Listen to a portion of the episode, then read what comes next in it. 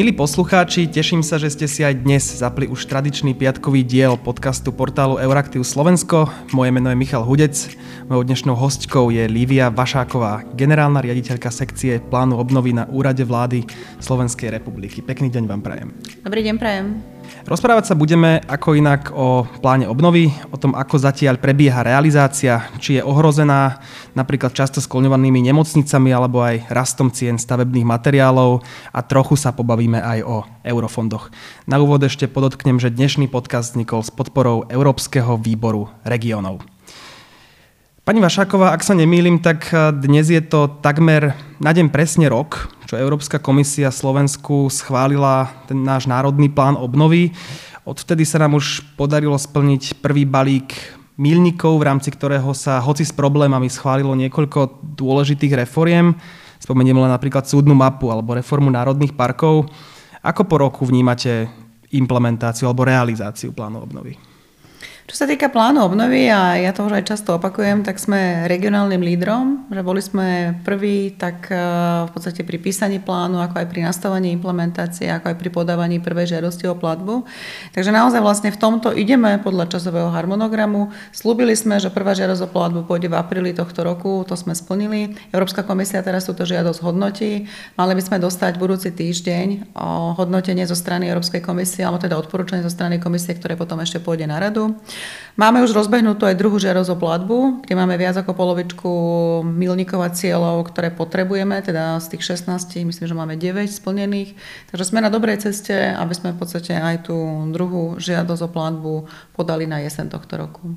Za ako dlho môžeme očakávať, že tú prvú platbu reálne dostaneme? Ak e, vyjadrenie komisie bude pozitívne, v podstate aj členské štáty sa s týmto stotožnia, tak koncom mesiaca júl by sme mali dostať e, tie peniaze z prvej žiadosti o platbu. Nedávno, a ja som o tom sám písal, sa objavila aj kritika od samozpráv, ktoré vládia gestorom jednotlivých komponentov, teda ministerstvám, vytýkali, že plán obnovy a výzvy sa nerozbiehajú dostatočne rýchlo. Vy teda máte nastavený nejaký harmonogram, ide všetko podľa plánu? Čo sa týka víziev, tak rok 2022 je naozaj rokom víziev pre plán obnovy. Máme tam naplánovaných okolo 100 víziev alebo priamých vyzvaní. Z toho sme zrealizovali okolo 20, už v podstate víziev a priamých vyzvaní, čo išlo.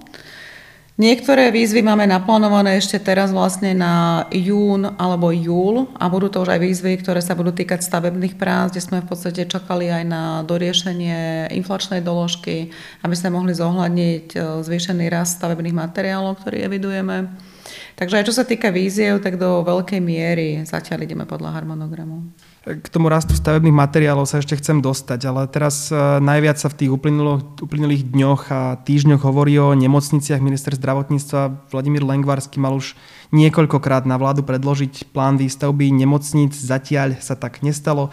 Časť odborníkov už otvorene hovorí, že to nestihneme. Ono mi to celkom pripomína ten eh, prípad s Bratislavskou, s Petržalskou električkou, keď sa tiež, keď to tiež trošku trvalo. Bratislava hovorila, že to stihne, teraz už eh, vieme, že to asi nestihneme. Eh, stihneme postaviť nemocnice tak, aby nám to komisia preplatila? No, to je otázka za milión a máme na to alokovanú miliardu dokonca. Takže my robíme z našej technokratickej úrovne všetko preto, aby sa to stalo. Máme zvýšený dohľad na ministerstve zdravotníctva, kde sa snažíme akoby častejšími meetingami a zlepšeným alebo teda takým akože zvýšeným dohľadom dbať na to, aby si rezort plnil tie úlohy, ktoré má. Zároveň prebiehajú aj rokovania na politickej úrovni. Je už pripravený zoznam, prípadne možno viacero alternatív zoznamu nemocníc. Takže teraz je momentálne akoby už to skôr politická otázka, kedy to pôjde na vládu. Čo je to všetko, čo môžete robiť, teda nejaký zvýšený dohľad, nejaké stretnutia, ale ak to teda chápem správne, tak napokon to už je na ministerstve zdravotníctva. Ministerstvo zdravotníctva je vykonávateľom komponentu 11, kam spadajú aj nemocnice, áno, a podľa platnej legislatívy sú nastavené kompetencie tak, že my ich koordinujeme, kontrolujeme, oni sú tí, ktorí majú vlastne ten komponent realizovať. Sú okrem nemocníc ešte nejaké výzvy, ktoré sa posúvali na neskôr? V rezorte zdravotníctva sme posúvali viacero víziev. Boli to aj, by som bola také menšie výzvy, ktoré sme posúvali o pár mesiacov na neskôr. Ak sa ešte vrátim k tým výhradám samozpráv, jednou z nich bolo aj to, že s nimi ministerstva, teda gestori, dostatočne výzvy nekomunikujú. Niektoré mi povedali, niektoré samozprávy, sa vyhradili, že sa o výzvach dozvedeli, až keď boli vyhlásené a to znamená, že nemali čas sa na ne nejakým spôsobom pripraviť. Ako príklad mi uvádzali cyklový zvod ministerstva dopravy. Tento spôsob asi nepraje nejakému rýchlemu a efektívnemu čerpaniu, nie je tak? No v podstate v našom záujme samozrejme je, aby tá spolupráca so samozprávami bola čo najefektívnejšia. Máme v pláne obnovy 1,2 miliardy, ktoré v podstate sú priamo alokované tak, že sa o to samozprávy môžu hlásiť. Mali sme viacero stretnutí so samozprávou aj na úrovni premiéra. Prvé stretnutie sme mali také všeobecné, potom bolo jedno stretnutie ku školstvu, kde boli prezentované všetky výzvy, ktoré mali prísť v oblasti školstva. Ďalšie takéto stretnutie bolo na zdravotníctvo a sociálne veci, kde oba rezorty, teda rezort zdravotníctva aj práce, prezentovali vlastne, aké investície prichádzajú a akým spôsobom sa do toho chcú pustiť. Plánovali sme takéto stretnutie ešte aj k doprave, toto sa žiaľ neuskutočnilo. Čo mám informáciu, tak rezort dopravy k tejto cyklovizve ešte plánuje tri informačné stretnutia na západnom, strednom a východnom Slovensku. A tej časť alokácie plánu obnovy sa vypočítava na základe ekonomického vývoja posledných dvoch rokov. A nedávno sme zistili, že Slovensko je na tom lepšie, ako komisia predpokladala. To znamená, že dostaneme menej peňazí. Vieme už o koľko? To oficiálne číslo dostaneme 30. júna, teda budúci týždeň. Vlastne komisia spraví oficiálny prepočet na základe štatistických údajov. Podľa našich interných e, odhadov je to okolo 300 miliónov. To znamená, že z niektorých víziev budeme musieť škrtať alebo prichádzať do úvahy iná forma financovania, napríklad pôžičky z plánu obnovy, o ktoré sme, ak sa nemýlim, predtým nemali záujem. O pôžičky sme nežiadali. Vlastne všetky peniaze, ktoré si Slovensko z plánu obnovy zobralo, tak sú granty.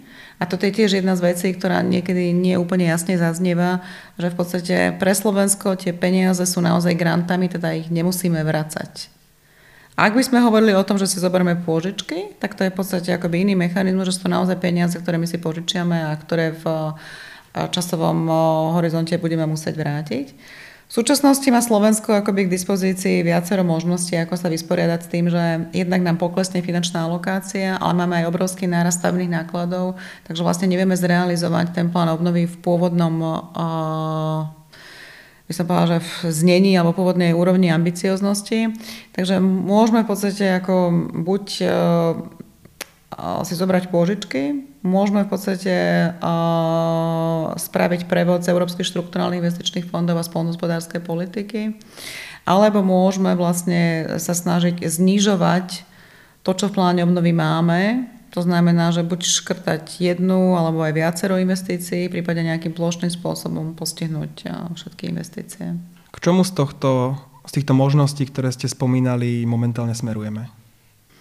Momentálne začíname rokovania s Európskou komisiou, kde sa chceme rozprávať o jednotkových cenových benchmarkoch. To sú vlastne jednotkové ceny, ktoré máme napríklad e, koľko nás stojí jedno dieťa, v ško- koľko nás stojí vybudovanie škôlky a ten parameter je dieťa v škôlke, nie meter štvorcový.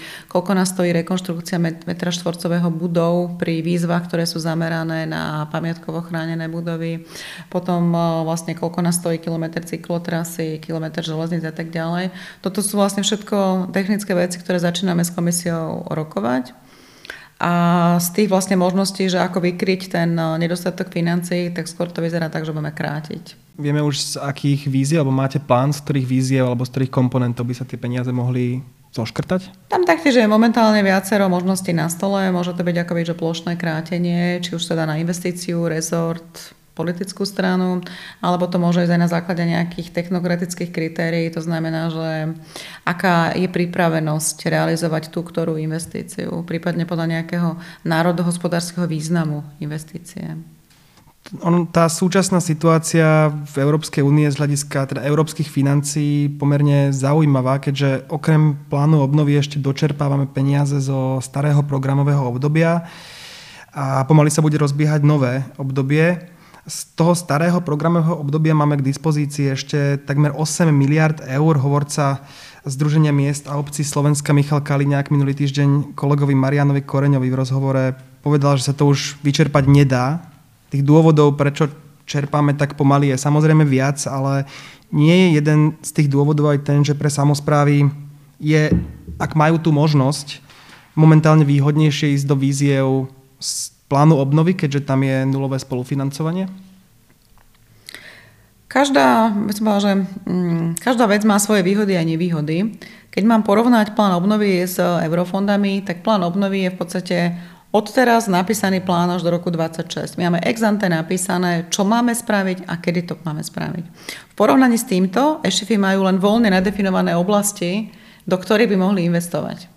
Takže preto vlastne, ak sú nejaké projekty, ktoré nezapadajú do plánu obnovy, tak viac menej jediná cesta pre ne je financovať to cez eh, Európske štruktúrálne investičné fondy. Ďalší veľký rozdiel je, že Plán obnovy má časový horizont polovička roka 26. Keď hovoríme o nových eurofondoch, tak tam je to vlastne do roku 2029. Takže je tam ako výrazne dlhšie obdobie. To, čo ste spovedali, áno, je pravda, že plán obnovy nemá spolufinancovanie, alebo teda pokiaľ to nestanovujú pravidlá štátnej pomoci, tak nemá spolufinancovanie. Preto ako určite sú nejaké investície, ktoré je lepšie realizovať z plánu obnovy. Bratislava je ďalší taký špecifický príklad, ktorá akoby nemá nejakú alokáciu zo Európskych štruktúrálnych investičných fondov. Naopak sú iné oblasti, ktoré dávajú väčší význam riešiť cez EŠIFy. Podľa môjho názoru by štát mal mať e, útvar, ktorý by riešil vlastne akoby komplementaritu týchto zdrojov, kde najmenej flexibilný je plán obnovy, Častokrát my z plánu obnovy potrebujeme aj doplniť niektoré aktivity, ktoré sú financované ze šifov a potom vlastne ten najflexibilnejší zdroj je štátny rozpočet. Ten útvar, ktorý by ste mali, ktorý ste spomínali, ako by mal vyzerať alebo kde by mal vzniknúť? To je zaujímavá otázka a podľa môjho názoru ako mm, by to dávalo význam, keby to bolo pri predsedovi vlády, ale mohlo by to byť aj na ministerstve financí. Ale určite vlastne, aby to bol útvar, ktorý má prehľad o tom, čo táto krajina potrebuje, aké sú možnosti financovania a veľmi efektívne potom akoby kombinuje jednotlivé zdroje na základe podmienok financovania, ktoré ponúkajú. No, táto deliaca línia medzi eurofondami a plánom obnovy je veľmi zaujímavá, pretože ja myslím, že aj komisia v tých poznámkach k návrhu programu Slovensko v tých nedávnych poznámkach uviedla, že ono je to niekedy nejasné, je to niekedy zmetočné. Sú podľa vás, alebo máme podľa vás tie línie, tie deliace čiary medzi e-shifom a plánovodový nastavené dostatočne efektívne a dostatočne jasne? Deliace čiary máme nastavené, všetko sa dá vždy spraviť jasnejšie, alebo by som povedala, že detailnejšie. Dokument z februára tohto roku tak v podstate bol vypracovaný a bol predložený na vládu. Ako náhle Európska komisia schváli operačný program Slovensko, tak tento dokument sa dopracuje do väčšieho detailu. Pre nás deliace línie sú veľmi dôležité z toho hľadiska, že je to náš mechanizmus na to, aby sme zabránili dvojitému financovaniu, čo je jedna z požiadaviek Európskej komisie. Práve preto vlastne, aby sme mohli úspešne implementovať plán obnovy. Ste v tejto súvislosti v nejakej forme komunikácie s Ministerstvom investícií regionálneho regionálneho rozvoja a informatizácia? S kolegami z Míry komunikujeme, komunikujeme s nimi pravidelne, máme nastavenú vlastne aj spoluprácu, čo sa týka víziev, kde na to, aby sme vedeli zabezpečiť to, že tam nie je duplicita financovania, tak si navzájom vlastne tieto výzvy posúvame a vyjadruje sa k tomu aj tá druhá strana. Boli ste nejakým spôsobom aj zapojení možno do prípravy nového programového obdobia? Boli sme zapojení skôr na úrovni, úrovni konzultácií, nie samotného písania.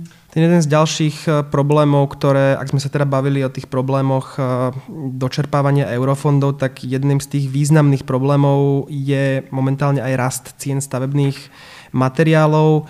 Je toto problém aj vo výzvach financovaných z plánu obnovy? Vy ste už spomínali, že áno. Akým spôsobom? Pre nás je veľký problém to, že my sme si nastavili costing na úrovni rokov 2019-2020, teda v tom čase, keď sa plán obnovy pripravoval. A kedy vlastne tie dáta boli najnovšie, čo boli k dispozícii. Tieto čísla však e, veľmi rapidne narastli. To znamená, že my už teraz vieme, že v pláne obnovy, ktoré sme si dávali za 6,5 miliardy, tak máme investície, ktoré sú na úrovni okolo 8 miliard. To znamená, že to, čo tam máme my ex ante nadefinované, tak nevieme spraviť za tú čiastku, čo nám prichádza zo strany Európskej komisie. Takže veľmi intenzívne spolupracujeme aj s rezortami a snažíme sa vlastne presne vyčísliť to, že okolko nám narastli tie náklady, aby sme vedeli pri aktualizácii plánu obnovy tam dať tie nové jednotkové stavebné ceny, aby sme tam potom nemali rozdiel, ktorý by musel byť krytý zo štátneho rozpočtu. Je toto dostatočné riešenie, pretože ak, ak si nastavíme nejakú novú cenu a inflácia bude ďalej rásť, tak aj tá nová cena sa môže zmeniť a môže po pol roku napríklad, alebo po niekoľkých mesiacoch byť už neaktuálna. Čiže je to to My sme do costingov dávali uh, infláciu aj pri tom prvom uh, pláne obnovy. To znamená, že sme tam dávali 2%, čo bol inflačný cieľ Európskej centrálnej banky. Teraz samozrejme pracujeme s inými údajmi. Ale máme tam akoby aj to obdobie nie len za rok 2021-2022, ale až do roku 2026.